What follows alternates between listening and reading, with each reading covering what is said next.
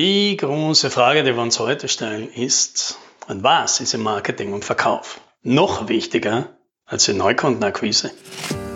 Hallo und herzlich willkommen beim Podcast 10 Minuten Umsatzsprung. Mein Name ist Alex Rammelmeier und gemeinsam finden wir Antworten auf die schwierigsten Fragen im B2B-Marketing und Verkauf.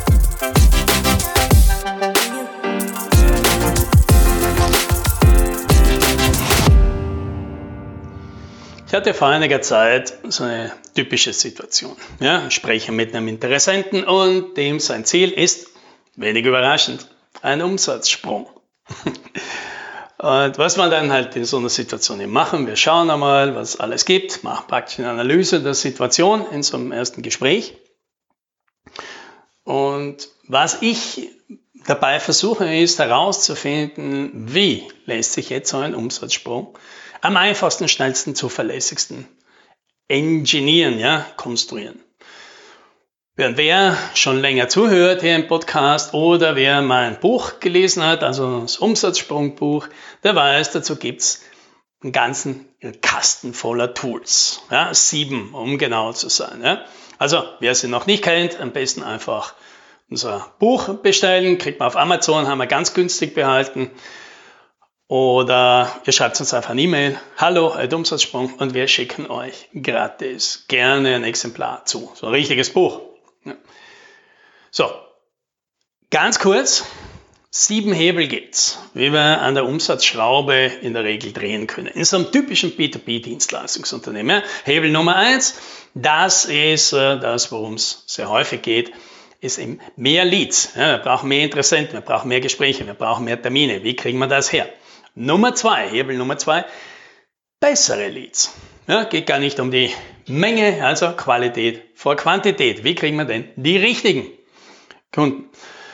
Hebel Nummer drei, wir brauchen ein besseres Angebot. Eines, das sich leichter verkaufen lässt. Eines, das sich abhebt von der Konkurrenz. Eines, das attraktiver ist und so das Marketing, der Verkauf sowieso viel einfacher macht.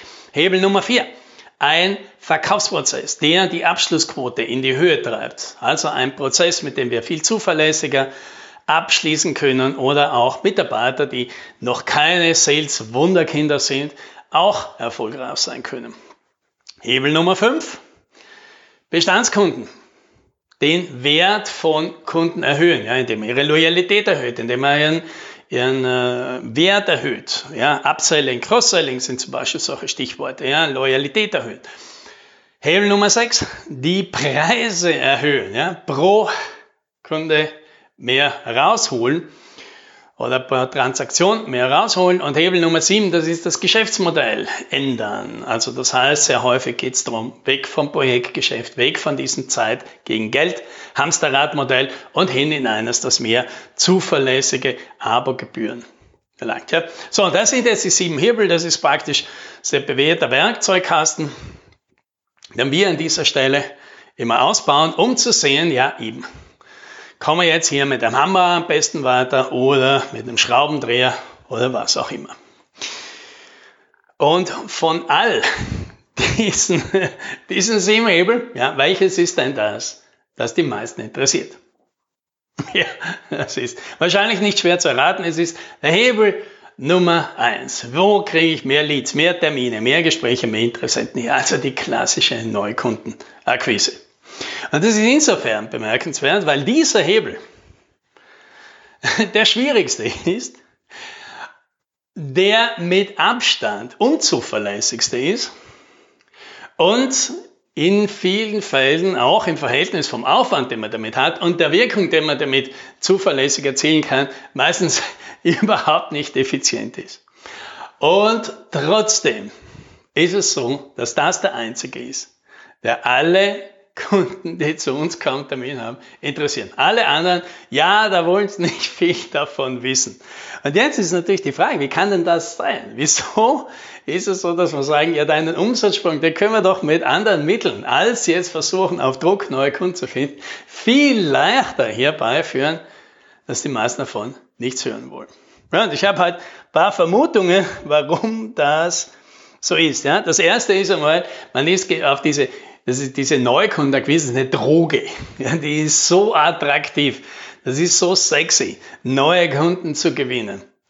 Und natürlich, das ist auch das, was für die meisten Unternehmer in der Vergangenheit am besten funktioniert hat, um Umsatzprobleme zu lösen. Man hat einfach neue Kunden gesucht. Ja, Nummer zwei, das ist halt unter Umständen auch leichter zu machen, als man verändert in der Organisation was. Ja, weil die anderen sechs Hebel, das bedeutet in vielen Fällen, man muss irgendwas in der Organisation, an Prozessen, an Zuständigkeiten, an Rollen uh, und so weiter umstellen. Ja, und das kann halt natürlich vielleicht Konflikte erzeugen oder da braucht es Koordination über mehrere Abteilungen, dass das funktioniert. Und das erscheint dann meistens ziemlich mühsam. Hingegen, Neukunden, da kann man nur die Leute damit beschäftigen, die sich sowieso schon damit beschäftigen, nämlich das Marketing und den Verkauf. Ja, eine dritte Vermutung habe ich auch noch, warum dieses, dieser Fokus auf diesem Neukundengeschäft so hoch ist. Da muss man nicht zugeben, dass irgendeine andere Domäne, die man schon lange macht, gar nicht so gut funktioniert, wie sie eigentlich funktionieren könnte. Ja, es klingt dann natürlich immer äh, cool, wenn man sagt, naja, dann erhöhen wir einfach die Preise, wir wissen eh, wie das geht. Und das ist dann vielleicht für den einen oder anderen ein bisschen komisch, wenn, wenn man dann plötzlich draufkommt, dass es gar nicht so schwierig war, die Preise jetzt um 20 Prozent zu erhöhen obwohl seit Jahren alle darüber klagen und jammern, dass es so schwierig ist äh, und die Kunden so aufs Geld schauen, dass, es, dass die Kunden so auf den Preis drücken, dass man da so schon am Anschlag ist. Und dann sieht man plötzlich, es war gar nicht so schwierig. Ja, ist nicht für alle eine gute Nachricht. Ja, wie auch immer. Alles das ist verständlich, dass die Kunden deswegen so auf diese Neukundenakquise so stehen. Aber natürlich, es ist unwirtschaftlich, ja, weil meine Erfahrung, ja, wenn jemand schon etabliertes Unternehmen hat, ja, mit einer Bestandskundenzahl, die schon im Geschäft sind, wo sich einfach was dreht, ja, also jetzt nicht Leute, die erst anfangen, überhaupt mal ein Produkt auf den Markt zu bringen, die brauchen zu 80 Prozent keine Neukunden, um einen Umsatzsprung zu machen. Das geht mit den anderen Hebel deutlich einfacher. Nehmen wir mal ein paar Beispiele. Option Nummer eins, ja, ganz, haben wir eh schon angesprochen, die Preise erhöhen. Ja, und das ist ja super duper effizient in der Regel. Ja, weil nehmen wir mal an, so ein typisches Unternehmen, ja, macht eine komplexe Dienstleistung, die hat vielleicht so zum Schluss so eine Kapitalrendite, also vom ganzen Umsatz, wie viel bleibt wirklich Gewinn am Konto übrig, nachdem er alles andere bezahlt hat? 10% vielleicht. Jetzt überlegen wir uns mal, wenn wir 10% wenn wir es schaffen, die Preise um 10% zu erhöhen, also alles, was bisher 10.000 Euro gekostet hat, kostet in Zukunft 11.000 Euro, dann heißt das, wenn wir das durchbringen, dass sich der Gewinn verdoppelt. Ja, weil die Kosten erhöhen sich ja nicht. Und jetzt setzen wir das mal in Relation. Wir möchten den Gewinn verdoppeln, indem wir neue Kunden gewinnen. Das heißt, wir müssen ja nochmal so viel Kunden gewinnen, wie wir jetzt schon haben. Und jetzt vergleichen wir mal, was ist wahrscheinlich einfacher? Die Preise um 10% zu erhöhen oder nochmal so viele neue Kunden zu bekommen, wie wir schon einen Kunden haben. Ja, das erste ist natürlich fast immer viel, viel einfacher. Und trotzdem geht es kaum. Eben, teilweise den Gründen, die wir eh schon angesprochen haben, ah, das, das geht nicht und die Kunden jammern schon. Und da merkt man dann einfach, wer schon länger im Verkauf ist, wer den Podcast hier schon länger hört, diese Preisdiskussion ist in der Regel ein Vorwand. Das ist in der Regel eine Schattendiskussion, die man darüber führt, weil was anderes nicht stimmt, weil die Positionierung nicht stimmt, weil die Zielgruppe nicht stimmt, weil das Angebot nicht stimmt. Weil man irgendwas davon dreht, dann ist es plötzlich gar nicht schwer, die Preise zu erhöhen. Ja, wir haben bei Klienten schon 100% Preise erhöht und das, obwohl die Kunden selber gesagt haben, die diskutieren schon wegen 5% mehr. Ja, natürlich kannst du nicht einfach hergehen, 100% draufschlagen. Aber wenn du da was drehst, deine Positionierung drehst, ein anderes Paket draus machst, das Ganze anders aufsetzt, ja, mit anderen Sachen verknüpfst, die dir nicht viel kosten, kannst du plötzlich unglaublich mehr Preise verrechnen. Ja. Nehmen wir Option Nummer zwei den Wert der Bestandskunden erhöhen. Ja, ein 20.000 Euro Kunde, das ist ein 20.000 Euro Lead für weitere Dinge, die man dem anbieten kann. Und jetzt winken die meisten natürlich schon ab und sagen, nee, nee, unsere Bestandskunden betreuen wir so super, mit denen sind wir ständig im Kontakt. Äh, die brauchen nichts mehr von uns. Die wissen schon, was wir haben. Und äh, wenn sie was brauchen, da sind wir sofort zur Stelle. Ja, das kriegen wir total mit. Ja, wenn die was brauchen. Ja, das ist der, das nenne ich immer wieder Billa-Selling. Ja, Billa, das ist hier in Österreich so eine so eine Supermarktkette. Ja, und da gibt es Damen und Herren, die stehen da drin hinter der Decke und die heißen ja auch Verkäufer. Aber die verkaufen nichts. Die bedienen. Ja, und den Job machen sie gut, ja, will ich überhaupt nicht drüber schimpfen. Aber die verkaufen nichts. Wenn man da als Kunde nicht reinkommt und sagt, ich hätte bitte gerne ein Stück von diesem spanischen Käse da, dann geben die einem nichts. Die kommen nicht auf die Idee. Ja, ich kann da drin eine Stunde stehen in dem Laden und keiner wird auf die Idee kommen, mir irgendwas anzubieten. Und genauso ist es halt bei vielen Unternehmen. Ja, wenn die Kunden sagen, ausdrücken, du, ich hätte da gerne was oder könnt ihr das, dann sind sie sofort zur Stelle. Aber selbst auf die Idee kommen zu sagen, ja, was braucht denn dieser Kunde wahrscheinlich? Sich über, zu überlegen, was kann ich denn dem für ein Angebot machen, den dann an, konkret anzusprechen und sagen, du, mir ist da aufgefallen, ja, habt immer wieder dieses und dieses Thema. Wir hätten dabei Ideen, sollen wir da mal drüber reden? Und daraus was macht, da lässt sich so viel Umsatz generieren, der ja viel leichter ist. Bei dem Kunden, beim Bestandskunden kriegst du einen leichten Termin. Da hast du schon Vertrauen aufgebaut. Da kennst du die Probleme. Das ist alles viel, viel einfacher. Der hat ja schon Geld gegeben. bei dem bist du schon als Lieferant gelistet. Das ist unglaublich viel einfacher, als zu versuchen, das gleiche Paket am Unbekannten zu verkaufen. Und trotzdem, machen zu wenig. So, und noch Nummer drei. Was können wir machen? Ganz einfach. Die Loyalität der bestehenden Kunden zu erhöhen. Ja, einen Kunden zu behalten ist natürlich viel, viel einfacher als einen neuen Kunden zu gewinnen.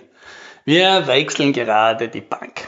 Ja, darüber nachgedacht habe ich, glaube ich, zum ersten Mal vor, vor fünf oder sechs Jahren, weil mich schon was gestört hat. Und in den letzten zwei Jahren habe ich mich wirklich monatlich geärgert. Und trotzdem hat es so lange gedauert, bis wir endlich diesen Schritt gemacht haben und gesagt, so jetzt pfeifen wir drauf, wir suchen uns jetzt eine neue Bank. Weil das Wechseln von so einer Dienstleister, die man da schon hat und wo schon alles ja doch irgendwie funktioniert, das ist halt alles ziemlich mühsam. Ja? Und genauso wirkt das halt umgekehrt. Wenn wir einen Bestandskunden schon haben, ist viel leichter, den zu behalten. Und deswegen, ja, einen Bestandskunden zu verlieren, das tut richtig weh.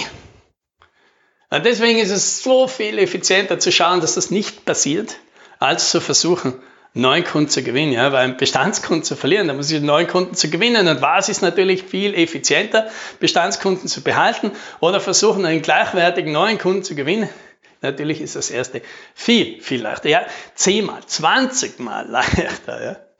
Und wir hier ja, bei, bei Umsatzsprung da hat sich das in den letzten Jahren schon gedreht. Ja, ja, am Anfang haben wir natürlich auch, da hatten wir noch nichts, da mussten wir natürlich ganz viel auf Neukunden schauen. Heute liegt der Fokus viel mehr drauf, die Kunden, die wir haben, immer weiterzuentwickeln. Wenn ich ein Verkaufsgespräch verpatze und mir denke, wieso habe ich, wieso hat er das jetzt nicht gekauft? Ja, leider kaufen ja immer nicht alle bei mir. Dann denke ich natürlich lang drüber nach, wie hätte ich denn das anders machen können? Aber das ist nichts im Vergleich dazu, wenn ein Bestandskunde, dem sein Paket ausläuft, nicht ein neues kauft. Also da gibt's, da geht's in Krisen mit. Und wie kann denn das sein? Was können wir daraus lernen? Wie können wir sicherstellen, dass das nie mehr passiert? Ja? Bestandskunden behalten. Das ist unglaublich wichtig. Ja, Zusammenfassung. Klar, Neukunden gewinnen, das ist super. Und natürlich ist das wichtig. Und weil man natürlich langfristig gesund wachsen will, braucht man Neukunden, weil natürlich irgendwann ist das Bestandskundenpotenzial ausgeschöpft. Man kann nicht jeden Bestandskunden ewig behalten. Man will auch nicht jeden behalten, weil man entwickelt sich vielleicht einfach auseinander und es passt einfach nicht. Deswegen braucht man natürlich Neukunden. Aber noch viel wichtiger eben als in Neukundenakquise ist das Potenzial, das man schon aufgebaut hat. Dort, wo man schon seit Jahren gesät und aufgezogen hat, dass man da einfach auch die Ernte einfährt. Ja? einfach viel, viel, viel effizienter ja? und wirkt sich auf die Bottomline, also auf das, was am Ende des Tages am Bankkonto steht, viel massiver aus, als auf Druck zu versuchen, neue Kunden zu finden. Ja, und das, das wünsche ich dir. Happy Selling!